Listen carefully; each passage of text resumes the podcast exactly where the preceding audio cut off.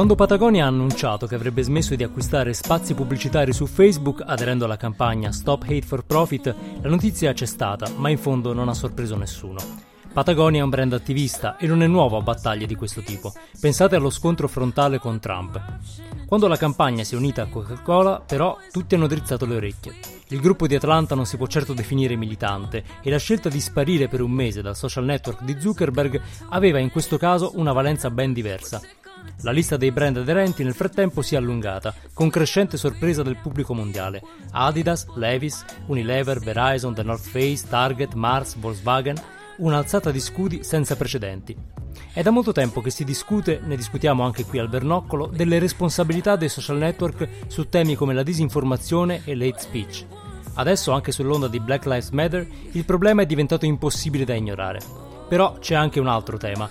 Facebook sta vivendo una fase di declino e non da ieri. Gli utenti più giovani stanno abbandonando la piattaforma ormai da diversi anni e non è un mistero che fare pubblicità stia diventando sempre più costoso e quindi meno interessante per i brand.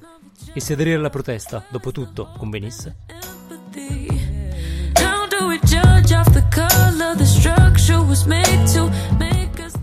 Tu c'hai il bernoccolo, amico mio. Tu c'hai il bernoccolo. Non è il caso. Ah, sì? Tu hai capito a che gioco giocavo e mai girato attorno. È per questo che sei arrivato dove sei arrivato. Dio ti benedica, tu c'hai il bernoccolo. No. Sì, come no? No. Sì. E invece sì.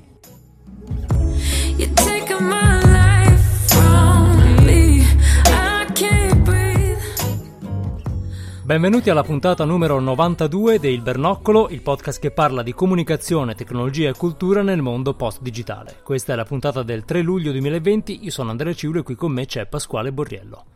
Ciao Andrea, ciao a tutti. Insomma, abbiamo fatto un bel percorso.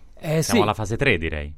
Siamo alla nostra personale fase 3. Per chi ci ha seguito e è stato attento, questa è la prima puntata dopo l'Italia che resiste, che è stato un inserto, diciamo così, di puntate speciali che hanno accompagnato questi mesi di lockdown e un po', ecco, di ansia, di stravolgimenti, in cui ci hanno affiancati diverse persone dal marketing, ma non solo. Abbiamo avuto ospiti molto diversi tra di loro e ognuno di loro ci ha dato un punto di vista su come si potrebbe non solo resistere, ma anche andare avanti e cambiare, approfittando, tra virgolette, di questo momento. Io l'ho trovato un percorso molto interessante, non so tu, Pasquale.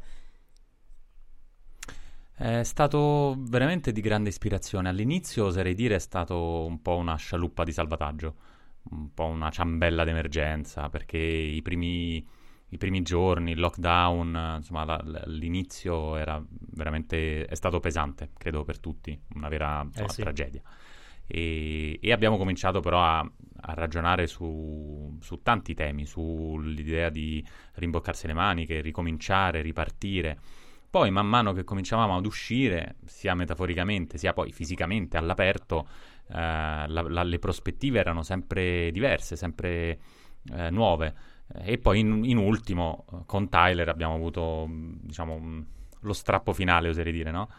Sì. Perché un po' la sensazione è che man mano che stava ripartendo tutto, avevamo una voglia di tornare un po' a quello che c'era prima, e quindi questa stangata con Tyler che ci dice: guardate, sbagliavate prima, non cadete negli stessi errori.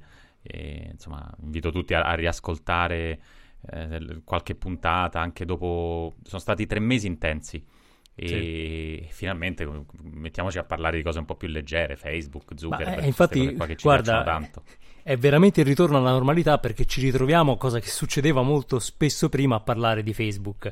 Non lo facciamo apposta, però insomma, in qualche modo Zuckerberg si ritaglia sempre un po' i titoli bene o male dei giornali. Lo fa, credo, in modo che preferirebbe evitare. Allora, per chi fosse stato in lockdown, in uno sgabuzzino nelle ultime 2 settimane, quello che sta succedendo è che i grandissimi brand se ne stanno andando, tra virgolette, da Facebook, o meglio, stanno sospendendo per un mese, dicono, le inserzioni, perché vogliono che Facebook faccia qualcosa per controllare e moderare il hate speech, quindi tutto quello che gira anche intorno a Black Lives Matter, quindi contro Black Lives Matter sulla piattaforma. Quindi, finché Facebook non si adegua, dicono: noi togliamo i nostri annunci. ha iniziato, almeno forse uno tra i primi brand che si sono sentiti è stato Patagonia, e tutti hanno detto beh, Patagonia fa di queste cose, però fa Coca-Cola, e tutti cascano un po' dal pero perché non se lo aspettano. In realtà è una roba che si è preparata nel corso di tanti anni, no? Noi parliamo qui al podcast, ora non so quante puntate abbiamo dedicato alle implicazioni etiche di Facebook, al dire attenzione perché la piattaforma non è neutra, perché il fatto di essere così apparentemente invisibili non giustifica il fatto di non prendere posizione. Finalmente se ne sono accorti anche i brand e quindi comincia a esserci un po' di pressione. Poi quello che tutti dicono, l'avrete letto su 1000 articoli di LinkedIn, gran parte dei suoi introiti Facebook li fa con i piccoli inserzionisti, quelli che probabilmente non si possono permettere di aderire alla campagna, e quindi il danno poi pecuniario potrebbe essere meno rilevante di quanto fanno pensare i nomi dei brand, ma sicuramente il danno d'immagine, ammesso che ci sia ancora un'immagine da danneggiare di Facebook, c'è stato. Sì, io credo che Zuckerberg sia sordo a certe cose, non gli entra in testa, capisce tanto, è un genio a suo modo, ma certe cose proprio non gli entrano in testa. Voglio dire, la lista delle aziende cresce ogni giorno, oggi si è aggiunta Sony, le attività di PlayStation, quindi...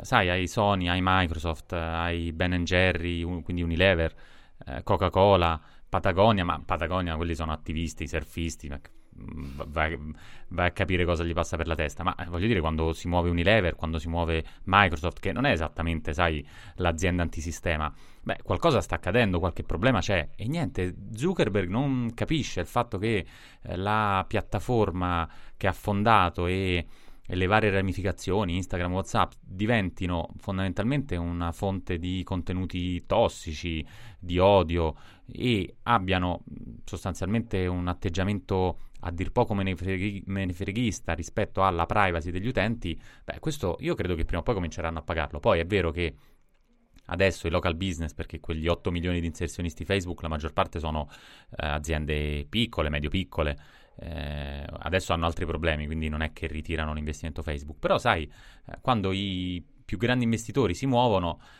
definiscono anche un po' il mercato, perché soprattutto si apriranno poi altri spazi, non è che Microsoft non investe, sposta il budget da un'altra parte. Poi sono d'accordo che finché è un mese cambia veramente zero, cioè bloccare l'investimento per un mese è, a Facebook gli fa un baffo. Il giorno che diciamo il picco del, visto che parliamo sempre di picchi, un po' mi manca il picco del boicottaggio, Facebook ha lasciato, mi sembra, il 6-7% in borsa, adesso è già risalita, quindi diciamo l'impatto è stato minimo, però un po' di cioè mi piacerebbe l'idea, ne abbiamo parlato tante volte in questi episodi speciali, mi piacerebbe che questo fosse un'opportunità per aprirci un po' la testa, e dovremmo cogliere le occasioni per cambiare quello che non ci funziona, e Facebook è una delle cose che non ci funziona, sicuramente non funziona a tante persone, e Zuckerberg sarà un genio, ha definito il nostro tempo, però insomma deve svegliarsi. Zack, svegliati,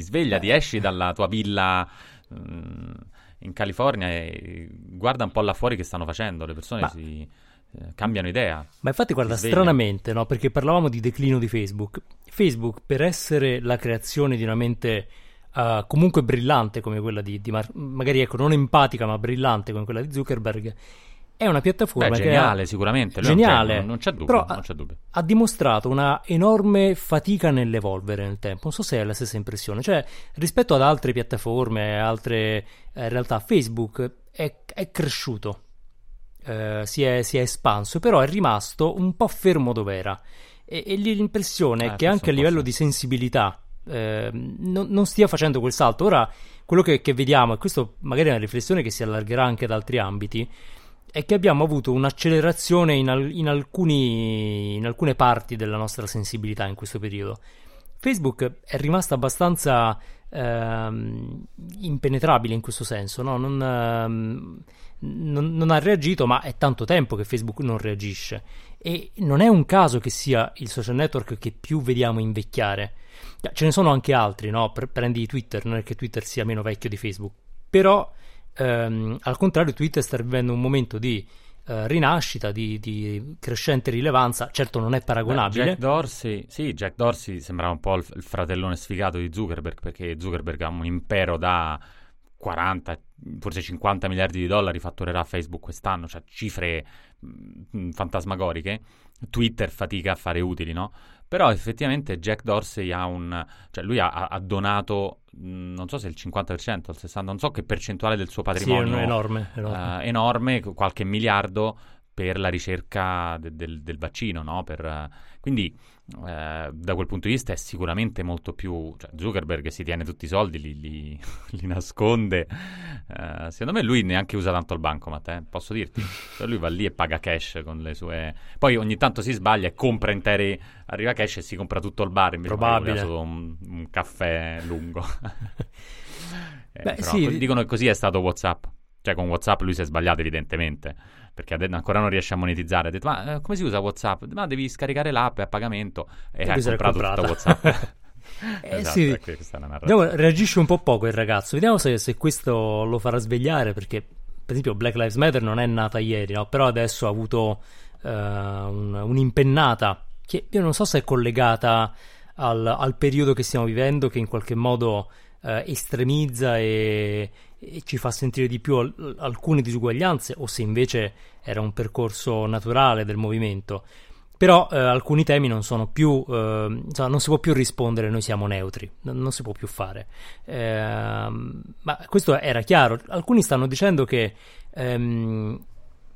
la pandemia, e quindi il fatto che adesso abbiamo una vita molto più digitale di prima, questo vale per tutti, no? Ma è inevitabile, è la grande occasione di riscatto per le società della Silicon Valley, che di fatto stavano vivendo il momento del cattivo, no? Ne parlavamo, credo, che scoppiasse la pandemia, ci dicevamo, da che era il posto più figo dove lavorare, il posto più desiderato, adesso cominciano a sembrare un po' i cattivi di turno, perché sono quelli che hanno i dati, sono quelli che sfruttano magari i loro dipendenti. Ma guarda, io credo che questa storia dei dati ancora non abbiano fatto pace con il problema, perché c'è stato il GDPR, c'è stata la CCPA, la legge sulla privacy in California, no?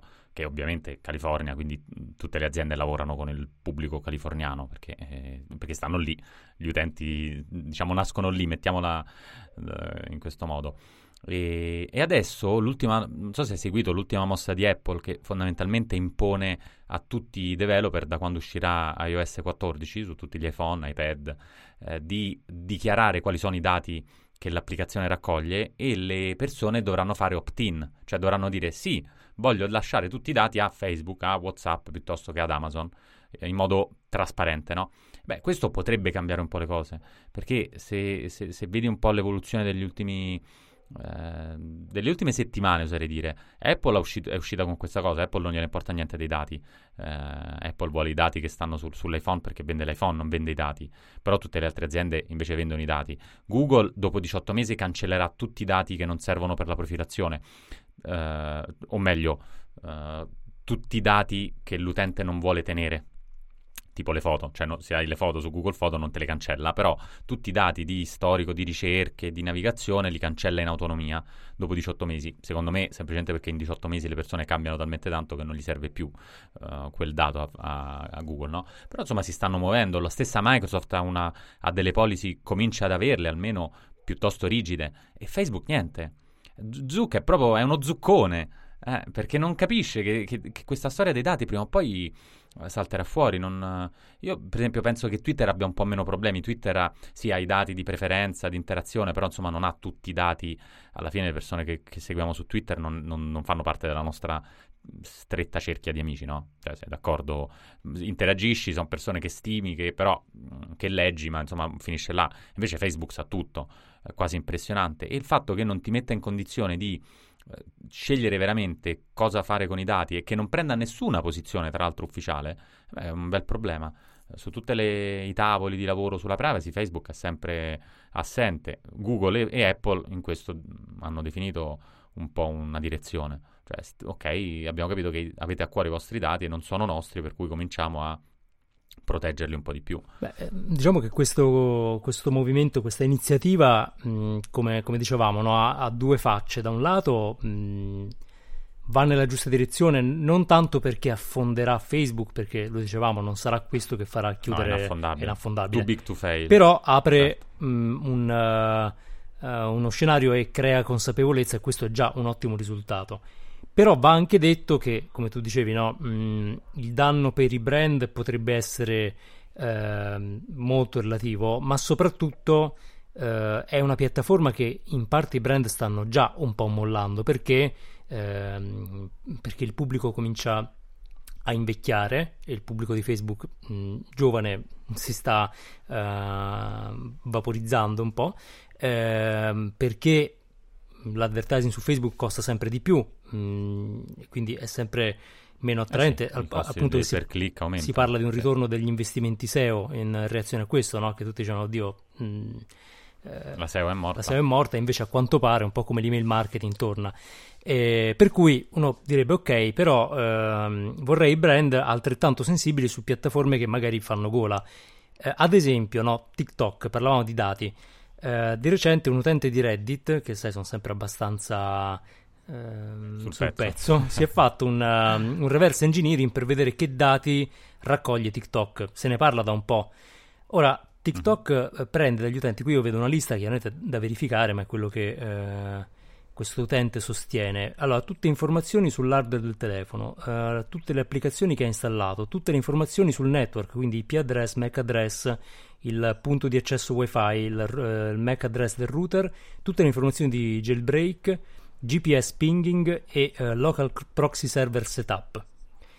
Questa roba TikTok la prende senza dire nulla, e non sono neanche informazioni diciamo così sulla persona, ma proprio sul telefono e su quello che ci stai facendo, quindi dei rischi enormi, tant'è vero che diciamo all'esercito americano è stato proibito di usare TikTok, come anche agli impiegati della TSA, no? L'autorità che controlla gli aeroporti, quindi qualche sospettino. Però sai che balletti in aeroporto, balletti in aeroporto, anche solo camminare sul nastro dei bagagli, lo sapevo, è quella la morte sua, perfetto, quando non c'è nessuno, tanto adesso sono vuoti, però ecco, ai brand la cosa da dire sarebbe occhi aperti, perché bisogna, se è vero che è giusto seguire la sensibilità e svegliarsi su temi che ormai muovono milioni di persone, però non fatevi trovare invece impreparati su social network su cui pensate ok, qui non posso non esserci. Non è ancora il caso di TikTok, che è ancora nella fase capiamo come funziona, però potrebbe essere il caso da qui a un anno, perché insomma TikTok sta esplodendo. Però ad esempio, però quelli sono cattivi, no? Lo sappiamo, sono cinesi. È un po' più facile, dici. Quindi, beh, sai, Stati Uniti contro Stati Uniti è la guerra civile, è un po' diverso, no? Cioè che Apple adotti delle policy che bloccano la raccolta dati di TikTok, un po' te l'aspetti. È come se Huawei bloccasse, no, vabbè, Huawei non può bloccare niente perché Apple è un mondo chiuso, però diciamo, questo me l'aspetterei.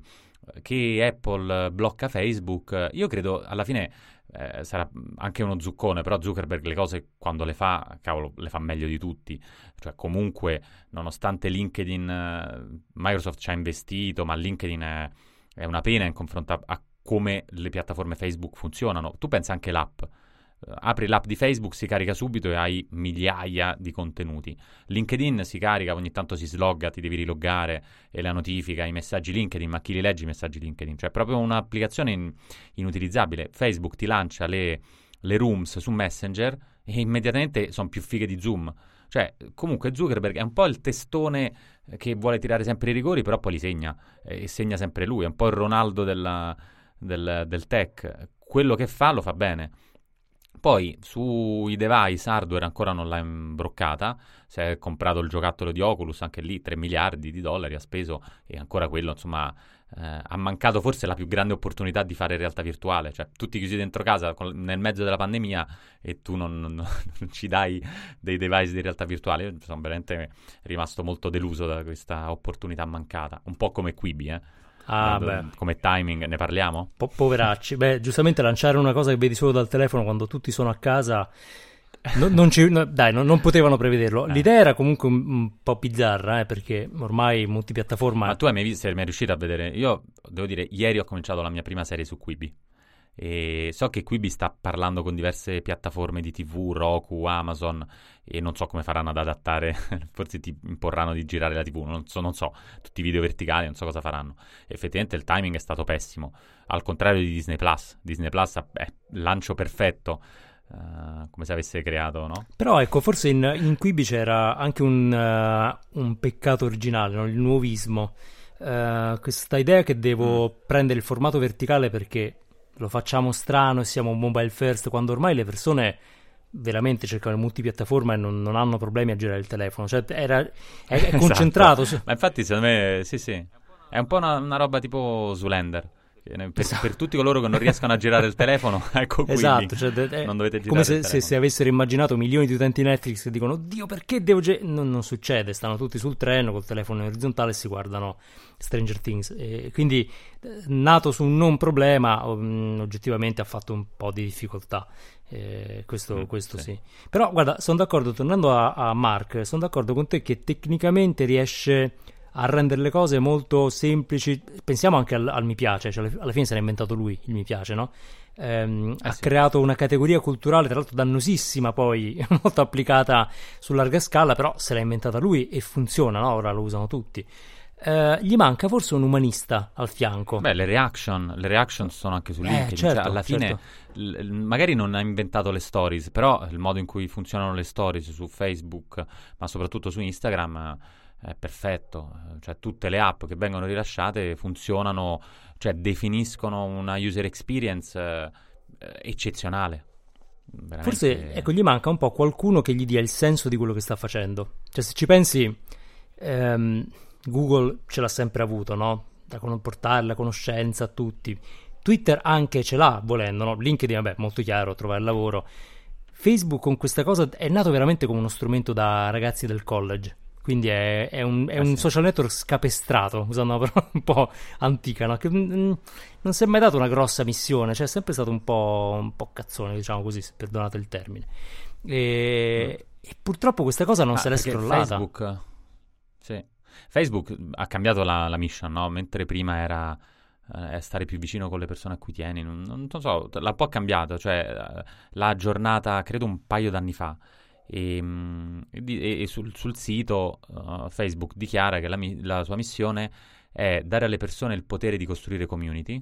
Ovviamente sono i gruppi, quindi sappiamo, ne abbiamo parlato, gli spot sui gruppi, e rendere il mondo, diciamo, avvicinare le persone del mondo, che in un periodo di social distance tutto sommato è abbastanza sul pezzo, il bravo Zuck insomma, la sa lunga. Però poi cosa questo significhi? È un po', cioè non è una visione, è un po' come voglio la pace nel mondo, cioè che cosa vuoi? Le persone, costruire comunità e stare più vicine, ok, e quindi?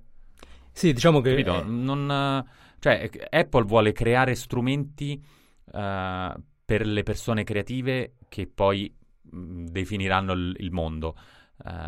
Microsoft copia e ci aggiunge il business. E Google è organizzare la conoscenza umana, cioè un obiettivo altissimo. Io posso dirti che sembrano obiettivi di chi ha, non voglio esagerare, però ha studiato un po' di più, cioè alla fine Zuckerberg ha fatto successo che ancora non, cioè invece di studiare si è messo a sviluppare Facebook e quindi finito lì, non è che ha approfondito. Non so se apre i libri Zuckerberg, vabbè, adesso sono forse diciamo che cattivo. L'obiettivo con cui è nato Facebook, lo sappiamo, era grosso modo rimorchiare, e da lì si è allargato, ma è rimasto un po' quella cosa lì, certo in modo meno dichiarato, no? Poi, però è rimasta essenzialmente una piattaforma per farsi vedere e vedere. Poi un po' è cambiato, abbiamo cominciato a cercare lì le notizie, però non ha mai incarnato una missione più alta, quindi fatica molto sul piano dell'etica. È forse il social network che più fatica, perché ad esempio paragonandolo a Twitter di sicuro mette molto in connessione le idee, poi anche Twitter ha la sua dose di negatività, però effettivamente su Twitter c'è una condivisione di pensiero anche molto interessante. Su LinkedIn un po' meno, perché c'è un po' più il mettersi in mostra per altri motivi. Però ecco, certo, Facebook non ha una sua vocazione, non ha un suo senso, e quindi ha questa idea di totale neutralità che è molto dannosa, perché dove c'è neutralità tutto ciò che è negativo si insinua molto facilmente, e quindi, come abbiamo visto, no? Quando dici che sei neutrale stai dalla parte dell'oppressore. Questo è un po' il mantra che a Zuckerberg andrebbe ripetuto, cioè se è una situazione di oppressione tu dici che sei neutrale, stai dalla parte del cattivo, non c'è altro modo di vederla. La neutralità non esiste, cioè forse l'età adulta è proprio ammettere che fare e non fare sono comunque azioni di cui devi prenderti la responsabilità, mentre Zuckerberg per molto tempo ha avuto un atteggiamento forse un po' bambinesco nel dire no ma io ne sono fuori dal mondo degli adulti, cioè la cattiveria, io voglio solo fare amicizia, voglio solo... chiaramente non sta in piedi la cosa. Poi lui è ancora molto giovane, ma non lo è la sua azienda, non lo è la portata del suo business, quindi è il momento un po' di maturare. Io credo che questo periodo ha fatto maturare tante cose e tante persone. Beh, lui, credo di sì, lui è un founder un po' sui generis, no? Se tu pensi più o meno in contemporanea, perché Elon Musk ha acquisito le quote, è diventato l'azionista principale di Tesla credo nel 2003-2004, Facebook parliamo di 2004, quindi insomma più o meno, però vedi dove è arrivato Elon Musk. Ora magari non è paragonabile, però Elon Musk vuole aiutare il mondo a raggiungere la mobilità sostenibile, a conquistare nuovi pianeti, cioè aveva degli obiettivi, tutto sommato diciamo sì, magari Elon Musk era già un miliardario, però ora Facebook ha reso miliardario Zuckerberg, però cioè, a livello è un po' un founder che non so, mi verrebbe da dire che lui è nato amministratore delegato, cioè muove i numeri giusti, fa i numeri giusti con la sua azienda, però non ha quella spinta diciamo di enorme innovazione che tra l'altro in Silicon Valley c'è e continua ad esserci veramente. Steve Jobs è morto neanche 10 anni fa e adesso stiamo osannando Elon Musk come era prima Steve Jobs, e Elon Musk è una versione 2.0 di Steve Jobs perché cambia proprio le prospettive mondiali. Tesla è l'azienda automotive con la più alta capitalizzazione in borsa, le azioni hanno diciamo sono cresciute tantissimo in valore in questi mesi, nonostante il lockdown e nonostante nessuno usasse la macchina praticamente al mondo, no?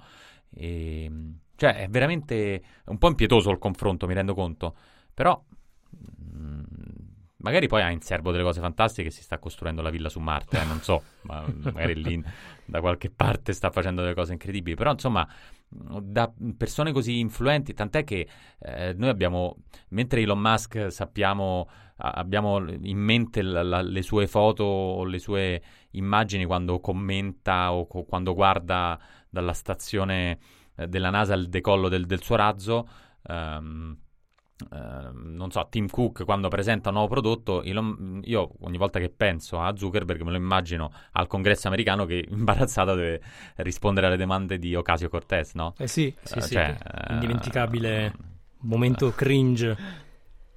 Beh, guarda, forse mi chiedo se, speriamo, questo cambio di percezione non possa ispirare una nuova generazione di imprenditori, cioè immaginare che per alcuni start-upper Zuckerberg sia stato un modello un po' mi preoccupa, perché è un modello deficitario alla fine, no? È molto meglio ispirarsi ai fondatori di Google a questo punto, che invece venivano da delle basi un po' più solide. Zuckerberg effettivamente ha iniziato giocando e è andato avanti per far soldi, e questo tipo di approccio oggi non sta più in piedi. E a far soldi è il numero uno, non c'è dubbio, certo, cioè a far soldi è veramente il numero uno, è arrivato a fare i numeri con tutto sommato anche una enorme, cioè una capacità di resistere a qualunque cosa, GDPR, la lockdown, cioè continua a macinare soldi, veramente in questo è incredibile. Credo chiunque vorrebbe uno Zuckerberg in azienda, perché penso che abbia veramente, come businessman, ha delle doti fuori dal comune, ma è probabilmente meglio di tanti altri. Forse dovrebbe andare tipo in Tesla a gestirgli i numeri, oppure in Google, no? Ah, forse sì.